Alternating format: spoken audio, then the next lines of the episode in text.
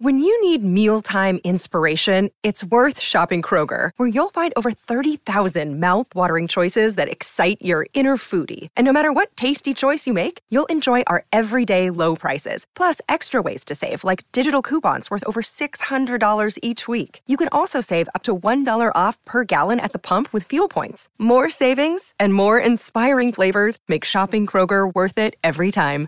Kroger, fresh for everyone. Fuel restrictions apply. It's only an hour to Jeff Jordan. Jordan, you can hear me loud and clear, right?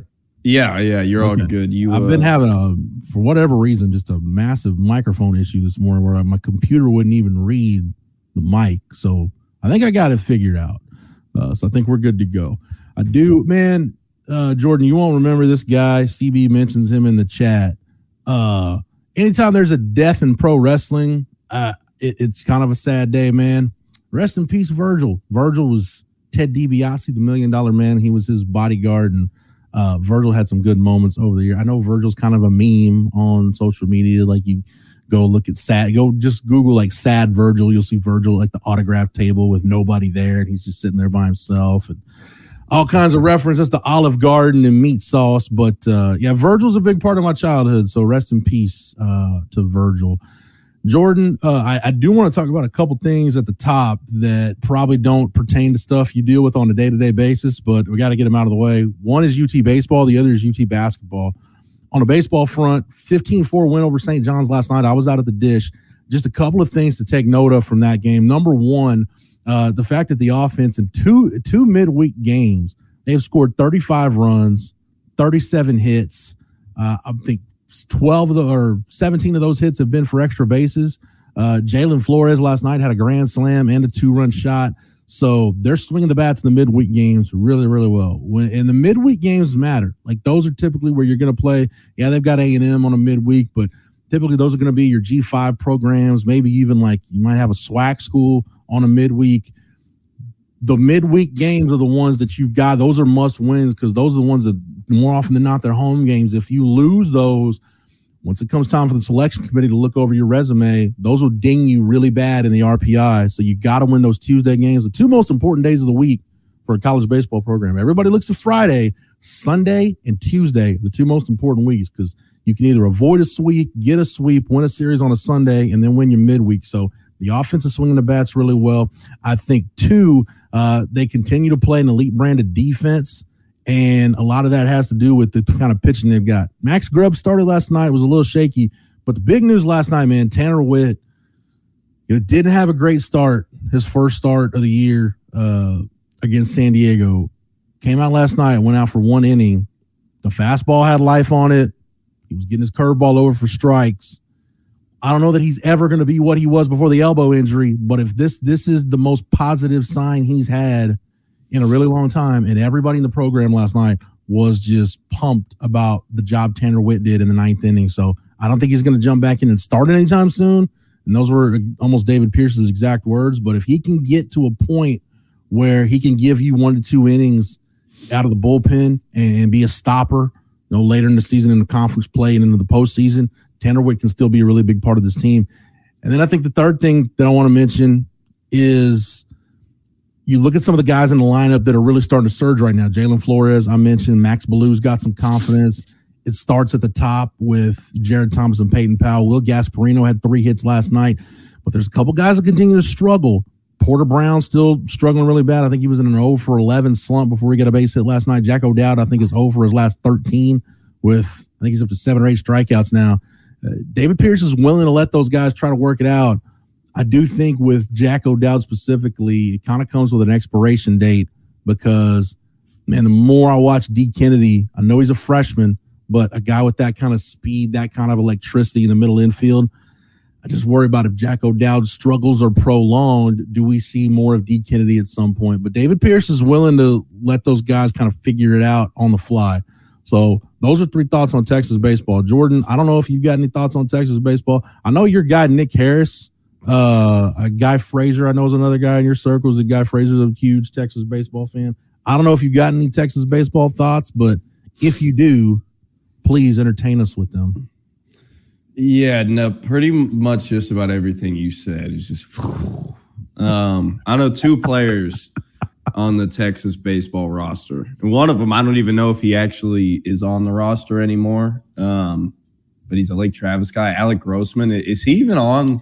I just I, I, grew up with him and I know he committed and signed with them out of high school, but like you know what? I never I hear about him and I'm not watching the games, so I figured I'd check. I don't think he made the roster coming out of the fall. I don't think he did, but I can this, look. This most recent fall or like fall of his Yeah, he hasn't he hasn't uh mm. hasn't appeared yet.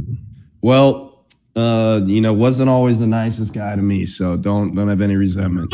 um and then the other guy I know is uh, Nick Sanders, Waco uh, hero. Does he play at all? Wasn't he like a big time baseball recruit coming out uh, of La Vega? Alex Grossman. I, don't, I can't remember Alex Grossman pitching Alec. an inning for Texas. Alec. Alec Grossman. I can't remember him pitching an inning for Texas. Nick Sanders. Nick Sanders right now is a man. He's a guy without a position because he's not advanced enough to take away innings from Kimble Schuessler or Ryan Galvan at catcher, but he's still, you know, a fish out of water trying to figure out how to play for first play first base. But, you know, opening night he was a starting DH and that's kind of where he's going to help them, you know, a little bit. It's not going to be a full-time role for him this year, but Nick Sanders can mash and he I've told and I've had people in the program agree with me on this. Nick Sanders, if you go back and watch some of his you know, Twitter highlights or TikTok highlights from when he was at Waco U, you know, he'd get the overrated, overrated chant. And some of those fences at some of those high school fields, man, it's like, you know, 330 feet to dead center. It's, he's, people are just booing and giving Nick Sanders hell, and then he's just dropping piss missiles on people. So it's, so it, it's hilarious did, to watch some of those highlights. Did he end up finishing high school at Waco U? Yeah. Interesting. Yeah, I I first found out about him when he was uh pretty positive he was Waco. He, I know he was at La Vega at some mm-hmm. point mm-hmm. during his sophomore year. I'm pretty sure is when I saw him. He was their starting cute quarterback. And I was mm-hmm. like, "Yo, this this motherfucker has some juice." And the dude yeah. I was there was like, "He's actually committed to play baseball," and I was like, "Why?" Like it, it's so like it's so annoying. Like I remember the first time I saw Ed Small, and I'm like, yo, no one can guard this kid. Who who is this big ass white boy that yeah, honestly but- is like the least physically imposing looking kid ever? I'm just like, who is this dude out here? And they're like, oh, that's Ed. He's a great athlete. Cool, cool. Committed to Texas for baseball. I'm just like, yo, what the f-? like? Why?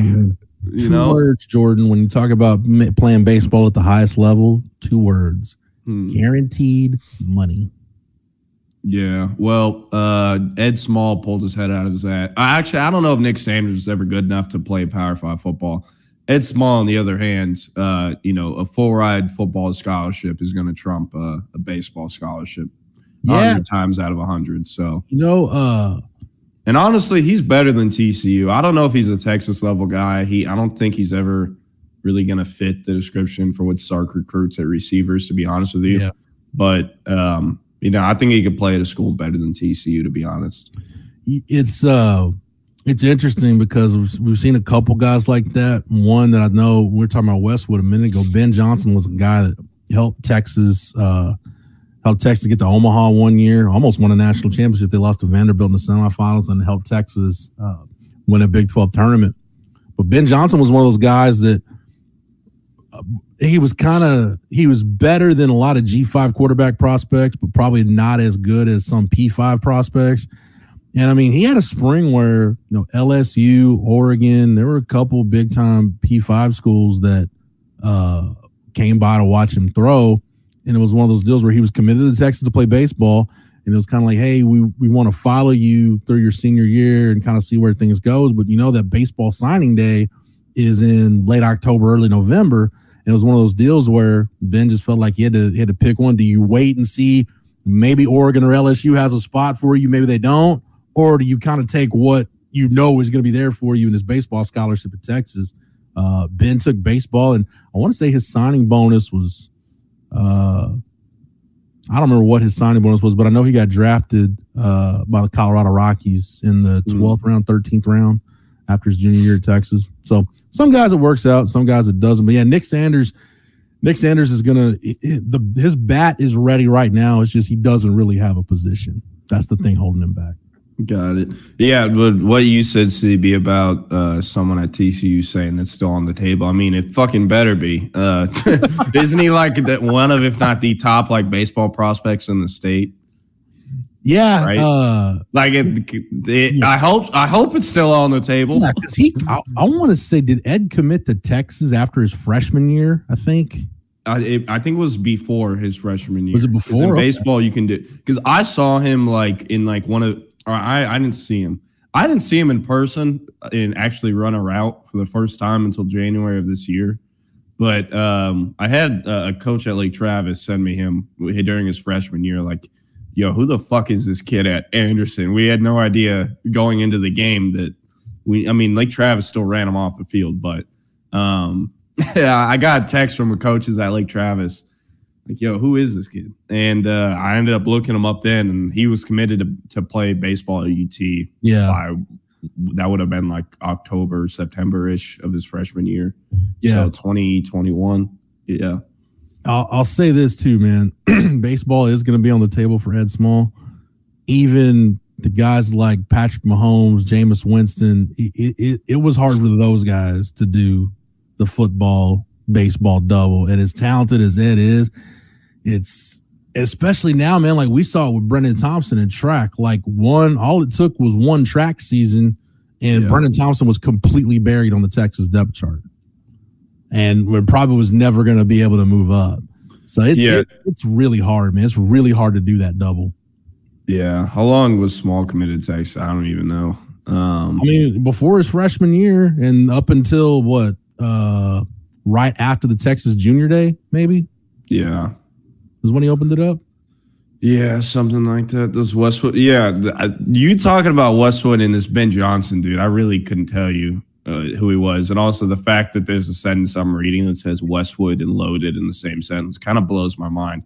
Come Just on. because mo- most of my life, uh, Westwood is, and I know I'm talking from up on my throne, being a Lake Travis grad or whatever, someone who attended there, but Ed Small might also see like, what can't he do? Uh, one of my favorites, uh, one of my favorites. But the Westwood I know, we were talking about recruiting earlier. The Westwood I know was built through recruiting. It was uh, RJ Martinez, who actually was supposed to be at Vista Ridge originally the whole time. He started his high school career at Lake Travis. Um, in at, at, at, Lake Travis in the 2021 class, it was going to be RJ Martinez or Nate mm-hmm. Yarnell. Nate Yarnell actually ended up signing to go play uh, football at Pitt uh, Lake Travis and Hank Carter Carter saw both those guys are great QBs. They're the same class. So their freshman year, the coaches sat them down and was like, hey, we're going to decide with one of y'all to go with rolling forward. And the other one, like, if you end up transferring, we will sign all of your papers. Yeah. And they ended up choosing Nate. So what RJ looked at other options. He ended up at Westwood where he set like a bunch of records for single game stuff. But I mean, yeah. they could never win anything because RJ was the only player of relevance on their team. So yeah, uh, like oh, I think RJ ended up throwing for like near because Nate Yarnell uh didn't even get a full season of ever starting a high school. I was gonna hurt. say, man, has Nate Yarnell thrown more passes at Pitt than he did at Lake Travis? Dude, I don't know. There's a chance. I know he's played a little bit at Pitt, but I think it was like in very much emergency roles. But yeah, it, it, yeah. Westwood, I don't even know who OJ McClintock is. OJ McClintock was class of 90. Was yeah. it OJ 98 or 99? I forget. But back in the day, man, OJ was 99 because Marcus Wilkins was 98. Uh, man, you've had Texas had some guys go. Will Matthews was a Westwood guy. Uh, yeah, guys like Greg Dolan, Dustin Mitch, guys like that. Uh, yeah, that that's got to be non-football, I'd assume. Those those guys uh, were like at Texas before you were born, so okay. yeah. and and weren't players of consequence while they were at Texas. So some of those guys were. Will, Will Matthews obviously was. He was. Will was a hell of a fullback back in his day. Uh, Marcus Wilkins played in the league. OJ McClintock was good enough to play in the league. It's just uh, kind of OJ. OJ was. Uh, there's a generation, Jordan, of of Austin area high school football fans that OJ McClintock was there, Jelani McDonald. Like he played quarterback, he played all over the field in football, took uh actually ended up taking Westwood to the state basketball tournament uh, where they lost to I I don't remember I don't remember if they played uh Alief Elsik when Rashard Lewis was there, or if they were just in the same state tournament. But OJ got Westwood to the state tournament. Um, yeah, but Texas never really found a position for him. And he's it was weird because every position they tried to play him at, it's like his body morphed into the perfect body for that position. He was like a linebacker, he was a DN, he was a tight end, finished his career as a defensive tackle. I'm a dude, OJ McClintock like 280 pounds and looks like yoked up. Like, how the hell did he get that big? So I don't know, it was just weird, but they never really found a position for him. Yeah, it it's just wild hearing uh I called RJ versus Cedar Ridge. Yeah. Yeah, that that that's the game RJ did it all. I never put together that Deuce Vaughn was in that game as well, but I mean, I knew Deuce Vaughn was at Cedar Ridge. I don't know why I just never put that together. But yeah, it, it's just wild hearing you and other people talk about Westwood as being a playoff team. Because again, like the only exposure I've ever had to Westwood is like RJ Martinez willing them to barely being 500 on like a good year.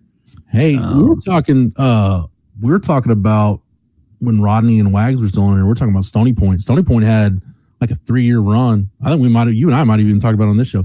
They had a three or four year run where they probably should have won a state championship. They just, there's the one year I know they ran into Euless Trinity where Trinity had a fourth down backed up at like the minus 30 and they ran a fake punt and converted the fake punt and then it went in the game. They were close. Stony Point was really close to winning a state mm-hmm. championship mm-hmm. a couple times back in the 2000s.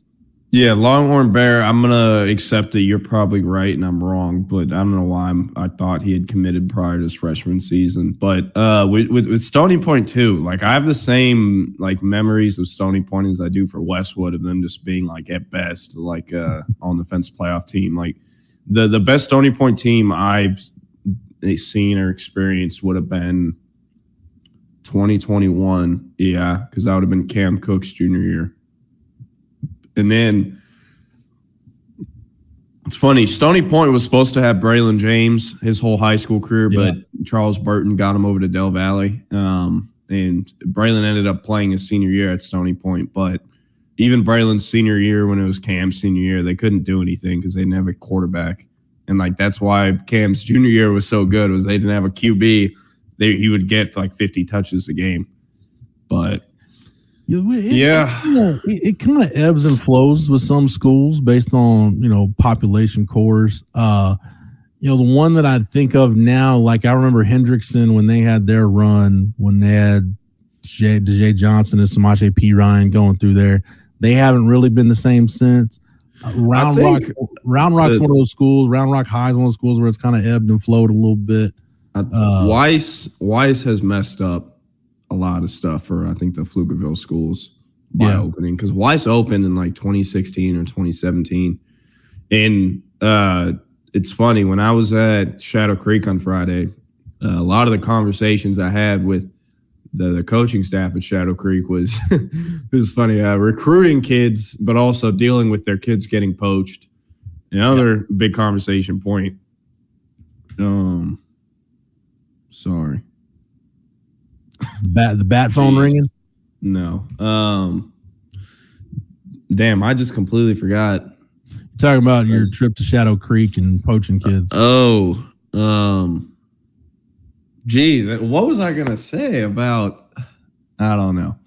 But uh yeah, you're the NBA guy. The Brock Cunningham play last night looked ex- Man, I uh, I'm sorry, all I didn't watch the game last night. I passed out on my couch. Well, but, I'll say this about the basketball game last night.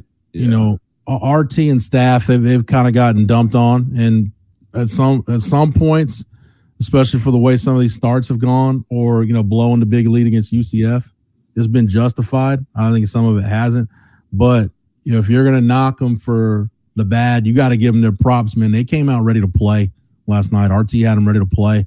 And you know, they got up. You know, Tech cut it to 15 at one point in the second half, but Texas controlled that game pretty much the whole way through. And uh, the the thing that's disappointing to me is we're not talking about you know, Dylan Disu's great game. We're not talking about Max Abmas. and I don't mean to be crass, Jordan, but I'm I'm at the baseball game and I have I put the game. I, I kind of I'm lost doing stuff, and I'm, I'm looking at the clock. I'm like, oh man, it's 12 after. Let me put the basketball game on. I put it on on my phone. The text is already up. I think 12-4 at that point. And, and again, I don't mean to be crass, but I'm like, why does Max Abmas have like a maxi pad on his head? Like, what the hell happened? And apparently I went I went back and seen it. He took a hellacious elbow to the forehead and had a gash. That it's the biggest bandage I've ever seen anybody have over a cut on their eye. Like it's just like taking up like half his eye. And uh yeah, I woke up to those texts just, but it's this huge. morning, seeing that in the group chat. Yeah, it was. I'm like, dude, was an insanely big bandage. Uh, but I, anyway, we're not talking about Max Abmas's effort. We're not talking about you know Kadin Shedrick contributing to that hot start or uh, you know Dylan Disu having a 20 point game. We're we're talking about Brock Cunningham hip checking some dude into the scores table and getting ejected, and that resulting in trash getting thrown on the room, bottles getting thrown on the floor. And it sucks that that's what that game is going to be remembered for. But I know I know the deal. And the, the bad thing is, and I don't, you know, Brock Cunningham's done some really good things for this program. But to me, the hip check, it's indefensible because it didn't need to happen. There was no there was no need for it, number one. And number two, it might have just been a flagrant one and not not the flagrant two. Had Brock not turned his head, looked at the guy, and then not gone for the ball and gone straight for the dude and you know hip checked him. So that Look. could have been handled better. The whole thing could have been avoided. Uh, it just it puts a stain on an otherwise really really good night for this program. I haven't seen the play that you're talking about, but um, uh, the the family that Brock comes from is a very large family, and I was me and my twin brother were really close with uh, one of his younger brothers, uh, Carson, and we kind of all grew up together. So I know Brock and his family pretty well, and um, you know, since since I met him when he would have been like shit, like eight or nine, he's always been the same, like hard nosed. He's Yeah. been the the dude you absolutely fucking hate to play, but you love him when he's on your team.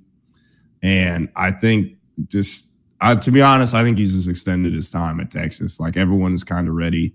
Not that you know he wasn't appreciated during his time, but like he- as a the the Texas fan base is very much like they love him or they absolutely hate him.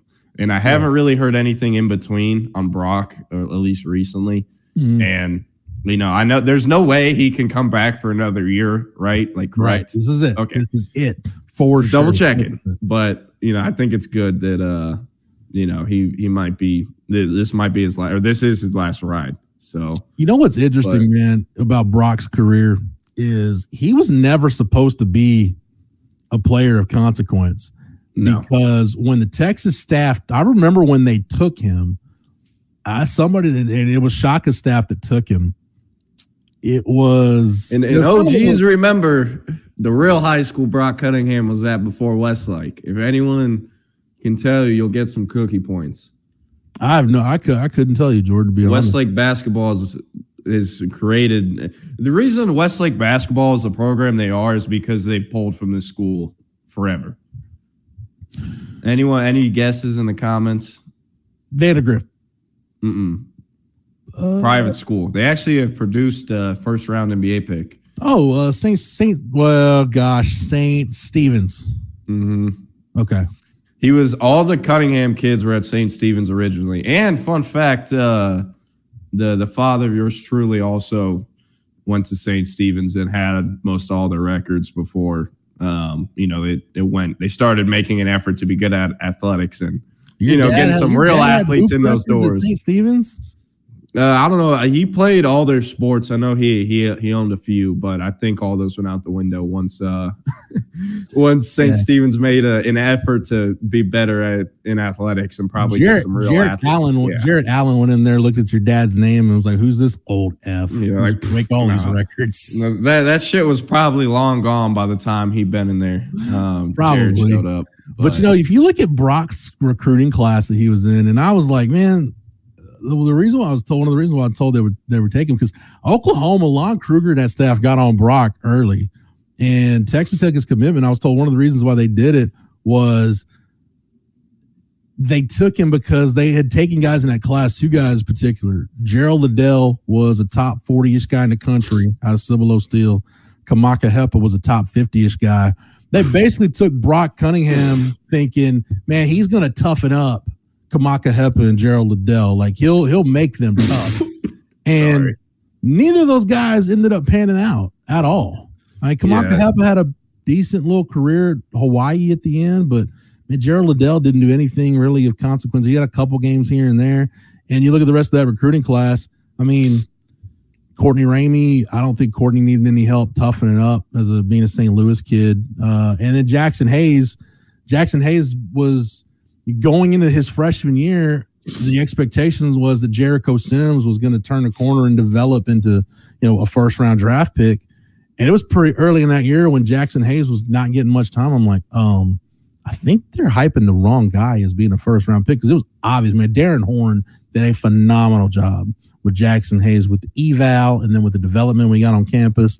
Uh, Jericho Sims is in the league right now, so nobody's wrong about Jericho Sims' upside. But man, you look at that recruiting class, it's man, it's a cast of characters, man. The reason I was just laughing about Hepa is because I just got reminded of all the things I've heard said about him and watching Texas basketball games over the years with a few other family members. Um, not not not huge fans of Hepa, I should say. Um, but man, Courtney Ramey, he was fun. Um, and and it's just it's funny to me like that Texas was like, yeah, we're gonna we're gonna get these kids who we think are really good, but we think they're you know need some toughening up. And to do that, we're gonna go get this kid from Westlake who like grew up in eight thousand square foot houses. That's like uh, but, like like Brock isn't a tough guy in my opinion. He's a salty guy. You get what I mean? But yeah, it's also because yeah. I actually like know him and saw how he grew up compared to where other people just see like this guy who kind of bumps into people on a basketball court. Yeah. So it's uh we're trying to recruit toughness. That's uh that's the old adage like when people would ask Mike, I mentioned this yesterday with Chris Dukes filling in for you. Uh, people used to ask Mike Leach, "Hey, how do you how do you coach accuracy?" You know, Mike Leach's answer was, "Recruit better." That's how you coach accuracy. Like you can't, you don't, you don't coach accuracy. Like you can't, you can't coach toughness into somebody. I mean, I guess to an extent you can, but didn't didn't Gundy's son go in the portal this yeah. off season? Yeah. Jeez. Jeez. Yeah. So that that recruiting class though, man, uh, for Brock to be the last one standing, Jaxson Hayes was a first round pick. You know, Kamaka Hepa transferred out, Gerald Liddell transferred out, and then Courtney Ramey. Courtney Ramey did his time at Texas and gave gave the program a lot. It's it's kind of interesting though how Courtney leaves and you know you you bring they bring in Tyrese Hunter and I love Tyrese, but Tyrese is kind of the same guy where you know you know the talent is there you just don't really know night to night what you're to get. I mean, he could he could go off for 20 and be a pit bull on defense or he could put up a goose egg and be a complete non-factor. Like if you just Tyrese Hunter would just find a nice baseline where you know what you're going to get from him night in and night out. Same thing I always said with Courtney. I think people would feel better about it. It's just the the volatility, Jordan, the volatility with Courtney Ramey and Tyrese Hunter. Uh, was was full force. I I still say, do you want to die on the hill that of in that kind of era of Lake Travis and, and Westlake basketball? You know, when you look at the Westlake products, right? It was Brock, it was KJ Adams, it's Will Baker, and w- Battle of the Lakes in basketball was you know, it was a, a blockbuster matchup for a few years. Yeah, hey, Garrett Wilson, die, DJ Thorpe. Say, do you want to die on the hill that Brett Baty too? the best basketball prospect in those games is playing wide receiver for the New York Jets right now? Um, look, if he was to put all his eggs in the basketball basket, basket, I think he would have gone further than all of the other dudes did. So yes. Um, and also, I, I want to make it very clear: Greg Brown, me, and a lot of other people who saw him and had a lot of exposure to him because again, I also saw him like in tournaments when he was young. We knew that he was not the number three player in the country or whatever, 24 7 or whoever had him ranked at. He couldn't buy a jump shot. Um, Will Baker, on the other hand, me and a lot of other people also were like, eh, I don't know about this dude because he was just incredibly kind of soft in high school. Uh, if anything, the most like bona fide out of the three of them that I thought was going to pan out the best was always KJ Adams, but at the same time, KJ was my class, and even I, I can pull up the photos. I'll have to dig for them.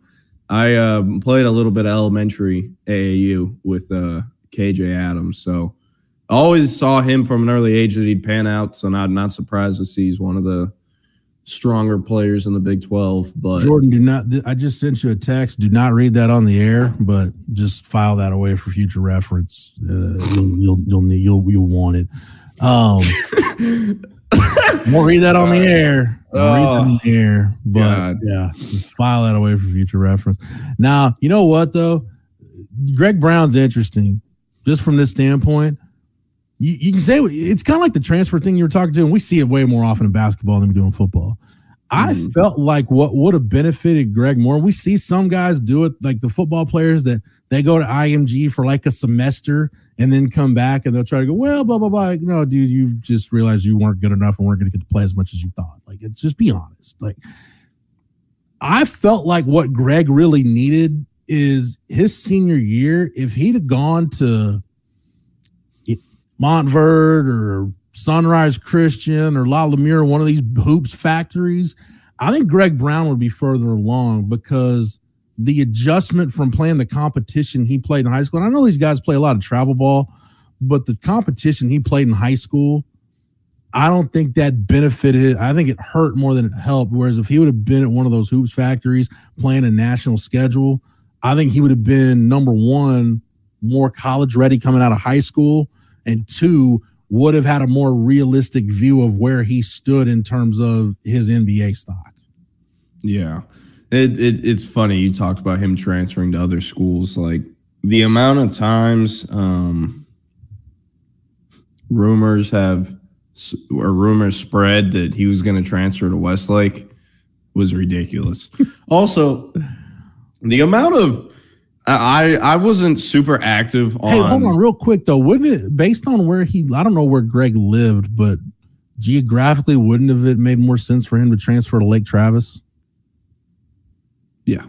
Okay, But the That's what I the. Vandegrift and Westlake they also share a border as well. okay, Um, so yeah, but uh, but no, there. What I was saying, there's a ton of rumors about Arch Manning transferring to Westlake that actually very much had legs. Uh, I know you're shaking your head, Jeff. Yeah. I had multiple players and parents at Westlake like look me in their eyes and tell me they were getting him. And then I go ask their coaches, and they'd be like, "Yeah, you work in progress." And I'd be like, "Good fucking luck." That, that's what I told him because each time I'm like, "He's not leaving Newman. The, the field is named after him." But Jaden Greathouse and his and his people both told me, looked me in the eyes, and told me they were getting Arch Manning.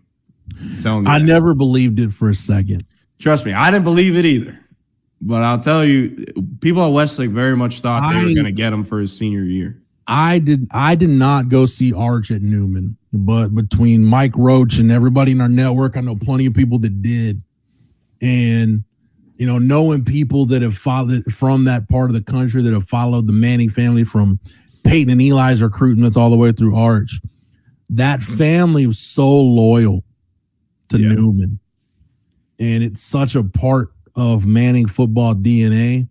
There'd have been no way. Now, at that point, after Arch committed to Texas, did I hear all the not even rumored innuendo, but that Cooper was already looking into, you know, his various business interests and looking at setting up some things in Austin on that side of town? Yeah. Do, do I do is some of that plausible? 100%. Because Cooper Manning's a smart guy. You know, he's got a lot of business interests. And if you're going to do business in, in and around our Fairburg, well, you know, that, that west side of town is probably where you want to do a lot of it. So, uh, yeah. you know, I, I I believe some of that, but dude, I I never for a half a second let myself fall into the uh the Arch Manning to to Westlake stuff. Yep. Yep. There, there's one, there's a, there's one or two of those every year, Jordan, where you're like, dude, if I'm gonna be wrong, I'll, I'll risk being wrong on this. Yeah, because I yeah. just don't. It ain't, you know, the juice isn't worth it's just not the juice isn't worth the squeeze. Um, real quick, something CB mentioned in the chat said there were times I thought Ramey would punch Shaka because he always gave Shaka dirty looks.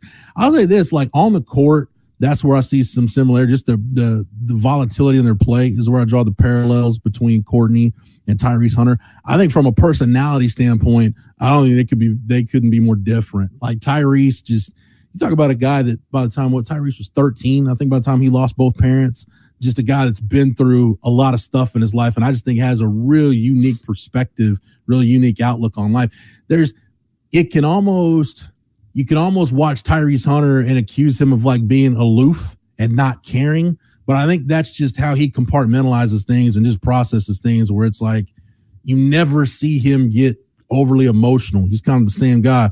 Whereas Courtney, that volatility in his play, there's that volatility was in his personality too. I remember I was at a practice one time where the, they're just doing some some inter squad scrimmage stuff, and Courtney's teammates are yelling at him because he's you know doing the wrong things on defense or doing the wrong things on offense, and Courtney starts jumping back, and it's almost like the element. And I love Courtney. I appreciated his passion while he was here, but it's almost like watching the elementary school teacher have to take like the second or third grader and sit them out of recess because they're playing too rough. Like Shaka, like basically had to go tell Courtney to go sit in the corner. Like Courtney, you just need to just walk off the floor, just go, just leave. And like you see Courtney just like go stand in the corner. And like I, I forget who it was, uh, what which assistant coach it was that was there at the time. Maybe it was Luke which I don't remember. Somebody's over in the corner talking to Courtney. I'm like, man, just the the it's not a it wasn't an act with Courtney Ramey like that. What really was his personality, whether he's on the practice court, you see him in a pickup game. You remember? I don't know if you remember watching it, Jordan. There was the game uh Shaka's last year. Courtney and Andrew Jones got into it during a huddle toward the end of the West Virginia game. So that's just with Courtney Ramey, you, you take it's you funny. take passion for better or worse. The the instance you brought up about him at practice, I've seen at a few high school practices where the coaches had to be like, "Yo, like chill the fuck out. Like you're gonna play in the NFL. like you don't gotta hurt all my other players." Yeah. Just go, um, just go cool. And that's the thing, man. Like, especially you see it at the smaller schools more often. Like you go to like a 2A, 3A practice, something like that like you're like, man, why isn't your star player practicing? And it's the coach is like, I can't get anybody hurt. Like it's a safety yeah. precaution that I've got to tell him to like. I'm sure, I'm sure if you went to a Connally practice, there were probably times where Jelani McDonald standing off on the sideline. They're like, I can't, I can't have him. It's not. I'm protecting. I'm not protecting him from getting injured. I'm protecting my other guys from getting hurt because I can't have him blowing up a running back, you know, in an inside hole drill and you know, suddenly I don't have a starting running back on Friday. Mm.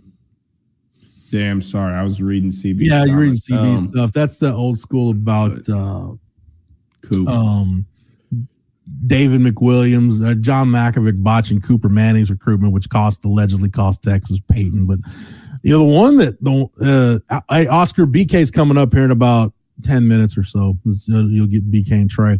Um, yeah, first person I've ever heard wanting to. You want to see that guy's face? Yeah, we all have faces for radio. So oh yeah. Oh yeah. Um, thank God BK. You know, as long as BK doesn't, you know, come November he's going to be rocking the stash, which automatically comes with a restraining order to stay within 500 yards from a school. But the uh no, the thing that I was going to mention was CB's post about the Mannings to kind of wrap up the Manning family conversation. I didn't think we were going to go Arch Manning to Westlake rumors on this show today. That's where we go on this show. We just go down rabbit holes and it doesn't stop. Man, my my favorite shows when we're able to talk about uh, the local high school sports because yeah. uh, it's very clear, at least from my point of view, that like the Austin and the kids in Austin and go get don't get nearly the amount of media coverage the kids in Houston or Dallas do.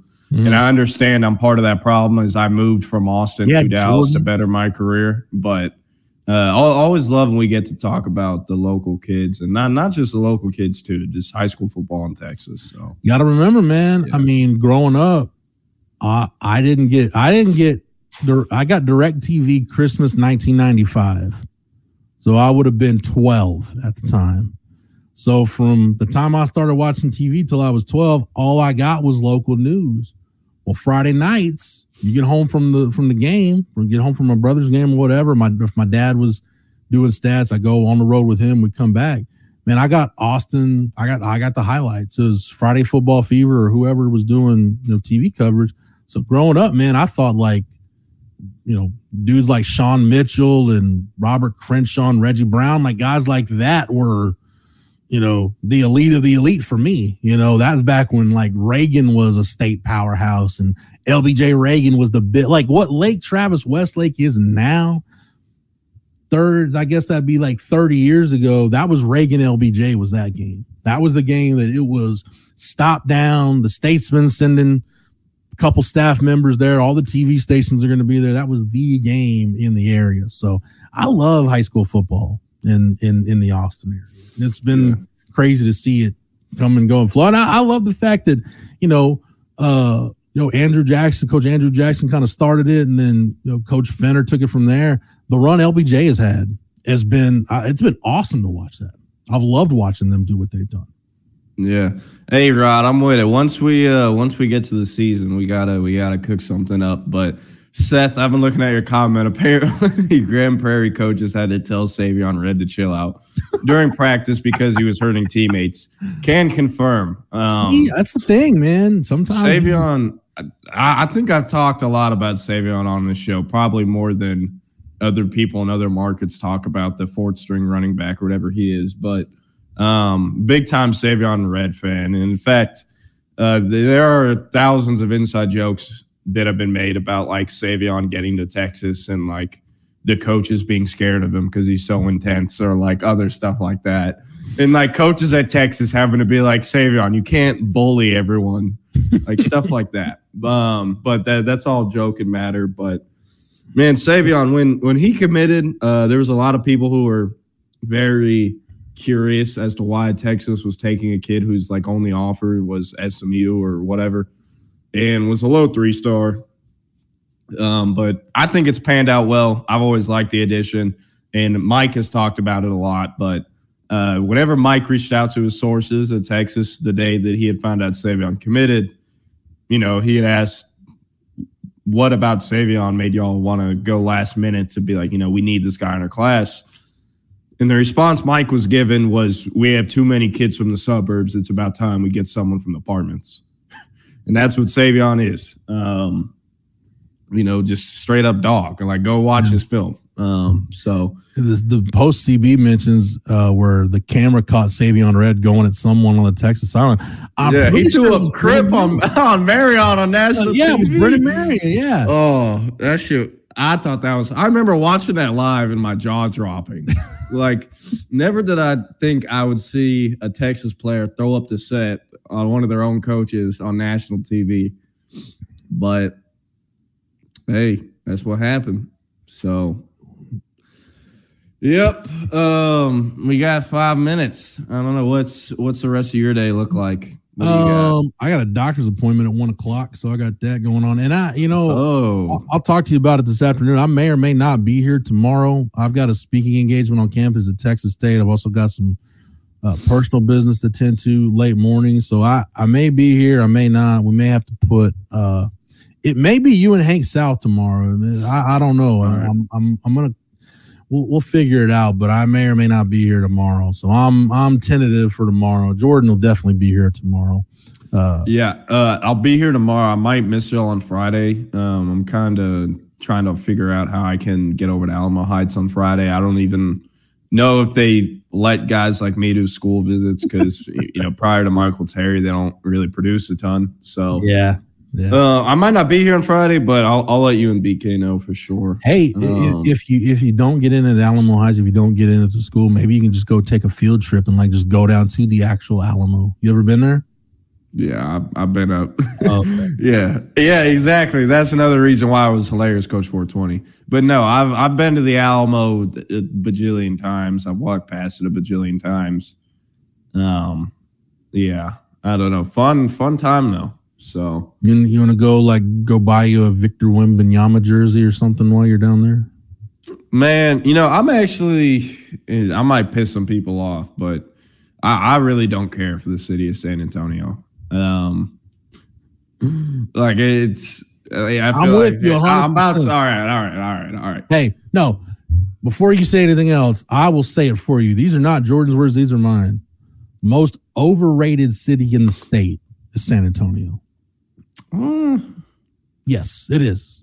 I think I can get behind that. I'm just trying to think of like who even, what other cities are even in that conversation, but also like obviously Houston, Dallas, Austin aren't going to be included. So like, think- what tiny cities are we going to call I overrated? think I think I think Houston is properly rated.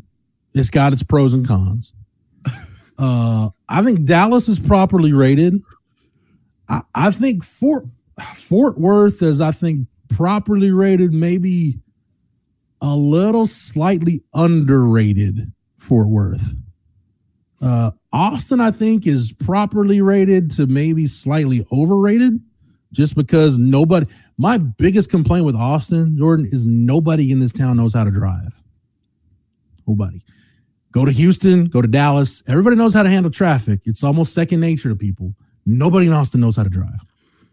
the good thing about like driving in Austin is like, I don't know, if someone's going to be really stupid about driving and like potentially piss you off to the degree where you'd like to like, you know, have a conversation with fists, Yeah. I'm going to feel better about my chances in Austin than I will in Houston or Dallas. That's true. That's true. Uh, but um, I guess this this this is my read on San Antonio. And Coach 420, thank you. I appreciate what you said. Don't worry, I'll hit on that. But San Antonio, she be she be having The River Jordan Walk. on, Jordan on one arm, a churro in the other hand. Riverwalk, incredibly boosted. Like it's sewer water with boats that go through. It's it's cool the first time. Don't The care food- for the Riverwalk. The food is way overpriced. Yeah, Anyway, I, I you go in don't. San Antonio. Uh, sure, agreed. Um, two, the main thing everyone talks about with San Antonio, or at least guys my age, the Latinas, right? but man, I'm from Austin. The part of Austin I'm from is only about an hour and 15 from San Antonio. I can get them in Austin. You feel me? Like I don't gotta go to San Antonio if I want to see some Latinas. So that takes away even more of the the points that San Antonio has going for him. Uh, 1919. Oh, Bucky got jumped at the Riverwalk. I, I've never been jumped before, so uh, can't can't say that, especially about Coach 420, you got me cracking up with the hot Cheetos fingers line. Look, man, that's that's half of my people, right? I'm half But- Hispanic, so but- that's, that's half my people. I, I don't I go to San those jokes. Antonio. I don't go to San Antonio unless I absolutely have to be there, uh, either for the All American game, playoff games uh, at the Alamo Dome in like November um, is when they'll do high school playoff games there. Sometimes in December, and then uh, the All American Bowl. I think I already mentioned that. And by then, the way, like, the Alamo Dome sucks too. look here. Okay, uh, I'll uh, I'll draw the line of for hate at the Alamo Dome. No, I like dude, the, Alamo, Dome, Dome. sucks. The Alamo Dome sucks so bad. People uh, people are gonna shit on the Alamo Dome. I love vibes of a of a playoff high school football game in the Alamo Dome because here's the thing that y'all got to realize, Jeff. I know you were saying that the Alamo Dome absolutely sucks. The playoff high school games, if they're not at the Alamo Dome, it means they're at that dog ass, trash ass Alamo Stadium, okay, now we're gonna differ there. Now which is a thousand times worse. we won't slander the rock pile. All right. No, So- we are slandering the rock pile when it's a November playoff game and it's like 20 degrees out and the other All option right. is Yeah. Okay. I'll. I'll. I got you there. So, you there. so that that's why I like the Alamo Dome. But outside of the Alamo Dome, not a not not a ton of uh perks, I guess, But to jump off the page. in all seriousness though like i get like desoto and willis put at the alamo dome right?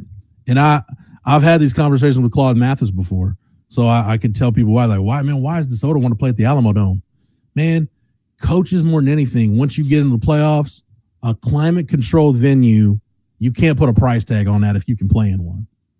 You know that's why that's why some coaches will be willing to play like you know on Black Friday, they'll be willing to play like an 11 a.m. kickoff on Black Friday at NRG just to make sure that they've got a climate controlled venue. dude, that's like uh Mike Mike Roach always makes jokes about this just because he's real close friends with him. But Uh, Josh Gibson, who's the the head coach at Texarkana Pleasant Grove, where uh, one of Texas commits is from, uh, Lance Jackson, down in East Texas. During the playoffs, like Josh Gibson will try to play East Texas teams, like I don't know Carthage or Gilmer, like in the second round.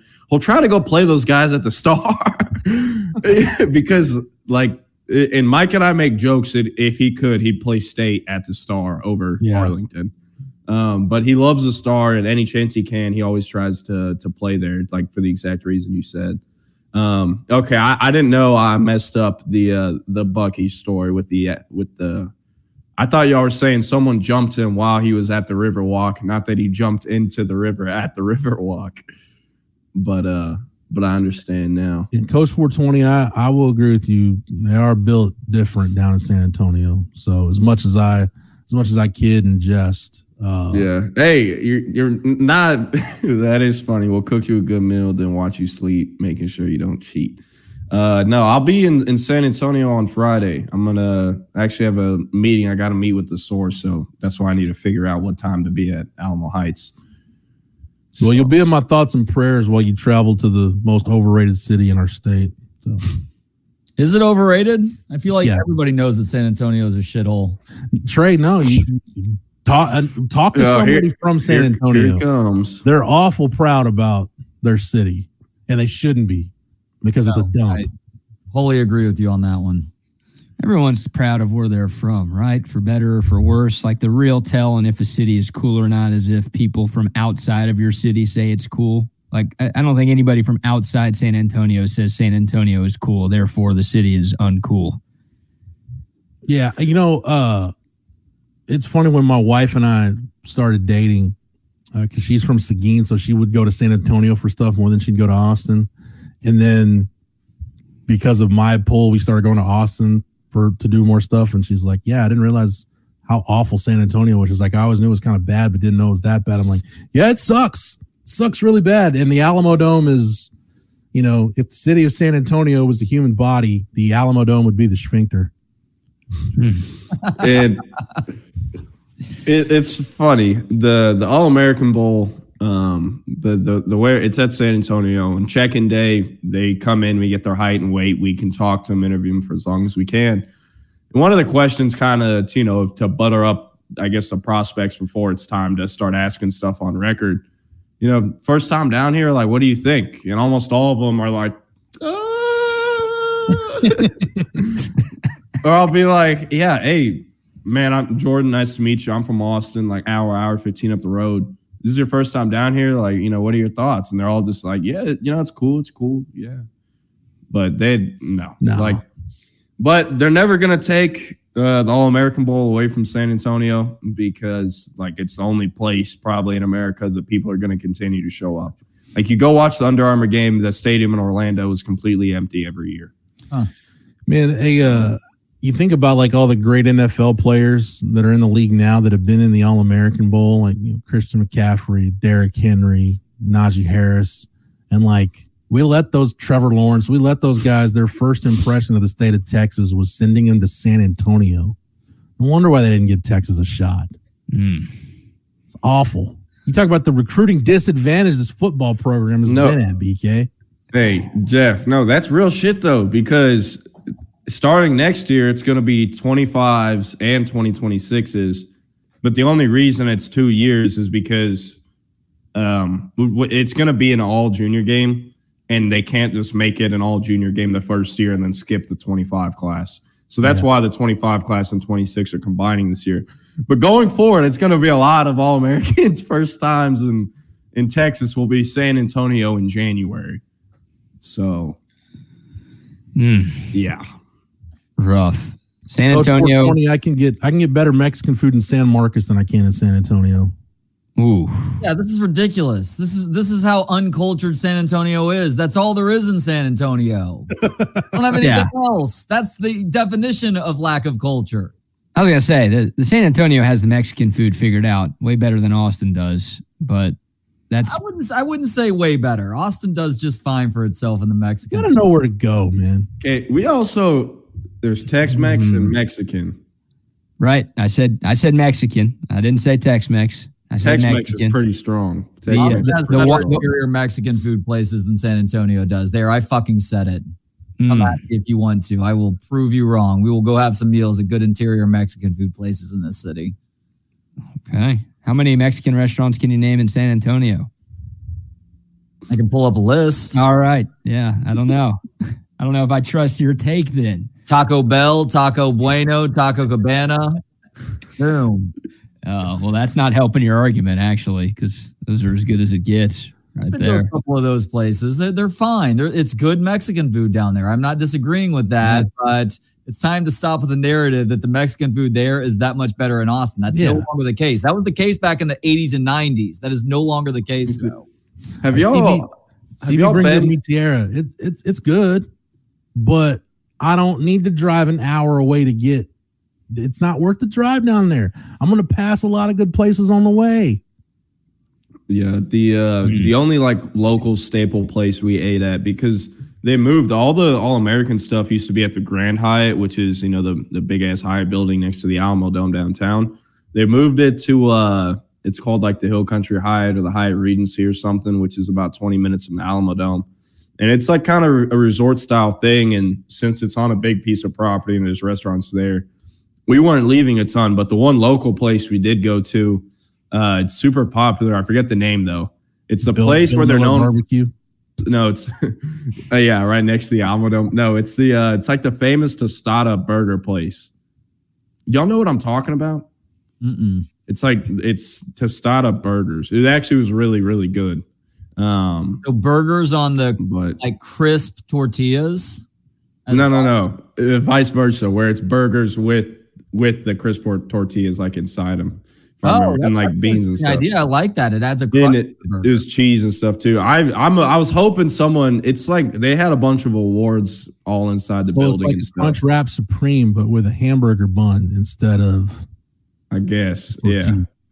Tortilla. Okay. I don't know. I figured someone, one of our viewers, might know what it is because I'm not going to remember the name, but um, it was Hank's idea. So uh, Hank might remember tomorrow.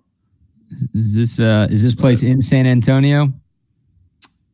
Uh, yeah, it is. It's Yeah. it's like five minutes from from uh, yeah Trinity Trinity University. That Look. was Trinity we were at. I, I I- I gotta run. We're talking about we're talking about you know Mexican food and like you know well known establishments.